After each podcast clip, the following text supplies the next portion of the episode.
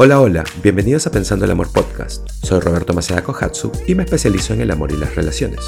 Este es un espacio en donde hago episodios cortos para ofrecerte nuevas definiciones y nuevas perspectivas que te ayuden a cambiar tu mentalidad para que salgas de tu zona de confort y puedas vivir una vida más significativa. Así que, vamos.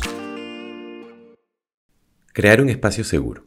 De todas maneras, has escuchado esta frase antes, la idea de crear un espacio seguro. Incluso es muy probable que la hayas escuchado de un amigo o amiga que está probando hacer terapia por primera vez en su vida y ahora está trayendo toda esa burbuja cíclica a su vida diaria. Y eso incluye em, todas las conversaciones que tiene contigo. Bueno, la cosa es que aunque hayas escuchado em, tal vez muchas veces o lo hayas leído en todos lados, no lo hace menos importante. Y más bien creo que en realidad es una de las habilidades más importantes que hay que tener en la vida. Así que primero hablemos de lo que realmente significa crear un espacio seguro y lo voy a simplificar como siempre hago al idioma diario, al idioma coloquial y significa básicamente no hacerlo todo sobre ti. Porque al final del día eh, eso es lo que significa básicamente, significa hacerlo sobre alguien más. Ahora, Muchas personas no pueden hacer esto, o deciden no hacerlo, o tal vez, o, no están acostumbrados a hacerlo. Y no es que en realidad no puedan, sino que es como, como un músculo que tienen que ejercitar. Porque estamos cableados eh, para crear cosas, para tomar cosas, para buscar de otras personas. Y no queremos tomar las opiniones o perspectivas del mundo de otras personas, especialmente si no encajan con la nuestra. Y especialmente si nos preocupamos por esa persona.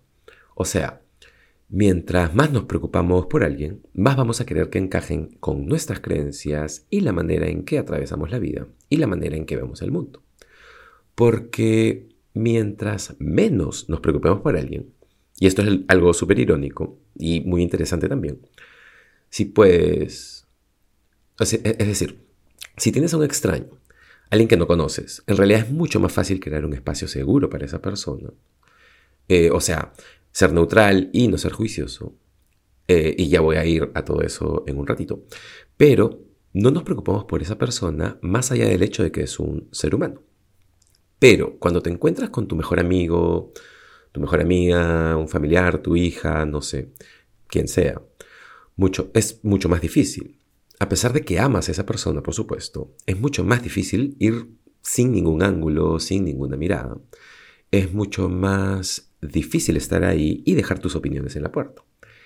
Y con eso me refiero a todos tus deberías, tus perspectivas, tu visión, eh, todo lo que es tuyo, eh, dejarlo en la puerta y luego entrar al lugar. Para muchas personas es realmente difícil hacer esto. Pero entremos un poco más a lo que significa crear un espacio seguro para alguien y por qué es importante. Y básicamente significa exactamente lo opuesto a lo que acabo de decir, que es intentar convencer o controlar o manipular o ser juicioso o tomar algo de alguien o querer que alguien em, o, intentar cambiar a alguien, eh, ser pasivo-agresivo, ir con nuestro ángulo, con las cosas que queremos o necesitamos, todas esas cosas. Entonces, lo opuesto a todo eso es eh, poder dar. Y dar no solo significa darle a alguien tu tiempo, y entiendo que el tiempo es importante y valioso, pero realmente significa darle a alguien tu presencia, realmente escuchar, dar tu corazón sin ningún juicio, dar empatía, dar compasión, eh, poder aceptar la verdad de alguien, todo eso es dar. Y no tomar la verdad de alguien y llevarlo hacia, tu perspectiva, hacia tu opinión o por qué su verdad no es buena para esa persona. y filtrarlo con tu mirada, con tu historia y luego dárselo de vuelta. Eso no es dar, eso es tomar.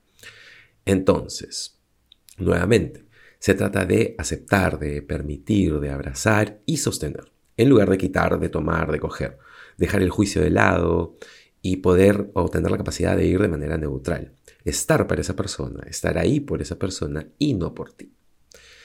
Entonces, ¿por qué esta habilidad es importante? ¿Cómo esto puede cambiar tu vida? Bueno, en primer lugar, déjame decir que si no estás eh, creando un espacio seguro para las personas que te importan, no puedes esperar que estas personas puedan crear un espacio seguro para ti. Y si las personas no están creando un espacio seguro para ti, tu espacio personal se va a sentir eh, como estancado, ¿sabes? Tu crecimiento personal va a estar este, estancado. Tu contenedor personal va a estar con un agujero porque cuando las personas no están creando un espacio seguro para ti, no están permitiendo que tú puedas ser auténticamente tú, no están alentando, sosteniendo y abrazando quién eres realmente. Y más bien están haciendo que tengas que adaptarte a los demás, están desalentándote, están poniendo un techo encima tuyo. Y puede que ni siquiera sean conscientes de eso. Por ejemplo, eh, muchos de nuestros padres hacen eso y, o sea, nuestros padres nos aman, somos sus hijos, siempre van a amarnos, pero no son conscientes de que no están creando un espacio seguro porque lo que inyectan en nosotros es decir, sus definiciones, sus etiquetas y lo que piensan que es lo mejor para ti. Eh, y escúchame, todo eso puede venir desde el amor, pero no son conscientes que en realidad eso es intentar agarrar, intentar o, ser dueño de, y que eso no está creando un espacio seguro. Ahora, si fuesen conscientes, y escúchame, es importante entender que nuestros padres son como, eh, como ya como cemento seco, probablemente no van a cambiar porque además crecieron en una generación diferente, así que hay razones de por qué no van a hacerlo. Pero nosotros, por suerte, somos la generación del crecimiento personal, la generación que está buscando cosas diferentes. Es decir, el crecimiento personal nunca ha sido tan cool como lo es ahora, y gracias al Internet se ha vuelto muy, muy accesible. Nunca ha existido una época en donde mirar hacia adentro o meditar o todas las cosas que estamos haciendo sea un estilo de vida. Más bien, eso siempre ha sido muy particular, algo que las personas raras hacen o algo para lo que nadie tenía tiempo. Y ahora más bien se está volviendo un estilo de vida, es una forma de vida. Y muchas personas lo están poniendo en, eh, como, como número uno en su lista porque las cosas viejas no funcionaron. Y yo pienso, creo que eso es increíble y creo que es un gran momento en la vida. En fin, mi punto con todo esto es que debemos esperar eh, más, debemos eh, esperar más de nosotros mismos hoy en día, de las personas creciendo hoy en día. Así que estoy hablándote a ti eh, de lo que deberíamos esperar de nuestros padres, porque ellos no tenían las herramientas, porque no tenían varios podcasts recordándoles que deben crear espacios seguros o de salir de espacios que no son seguros.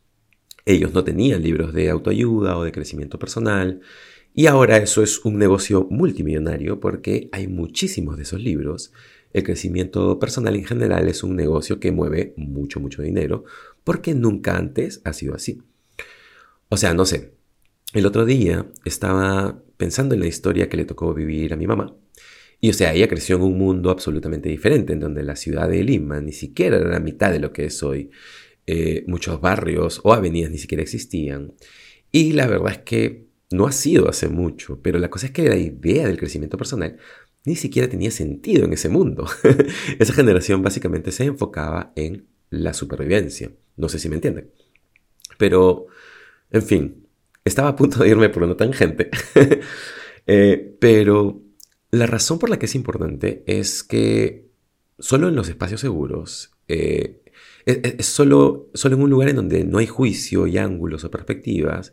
Es un espacio en donde puedes crear, en donde alguien puede darte algo. Es un espacio que va a permitirte hacerte dueño de tu historia y de quién eres realmente. Esos espacios seguros son los que van a promover el crecimiento de manera exponencial.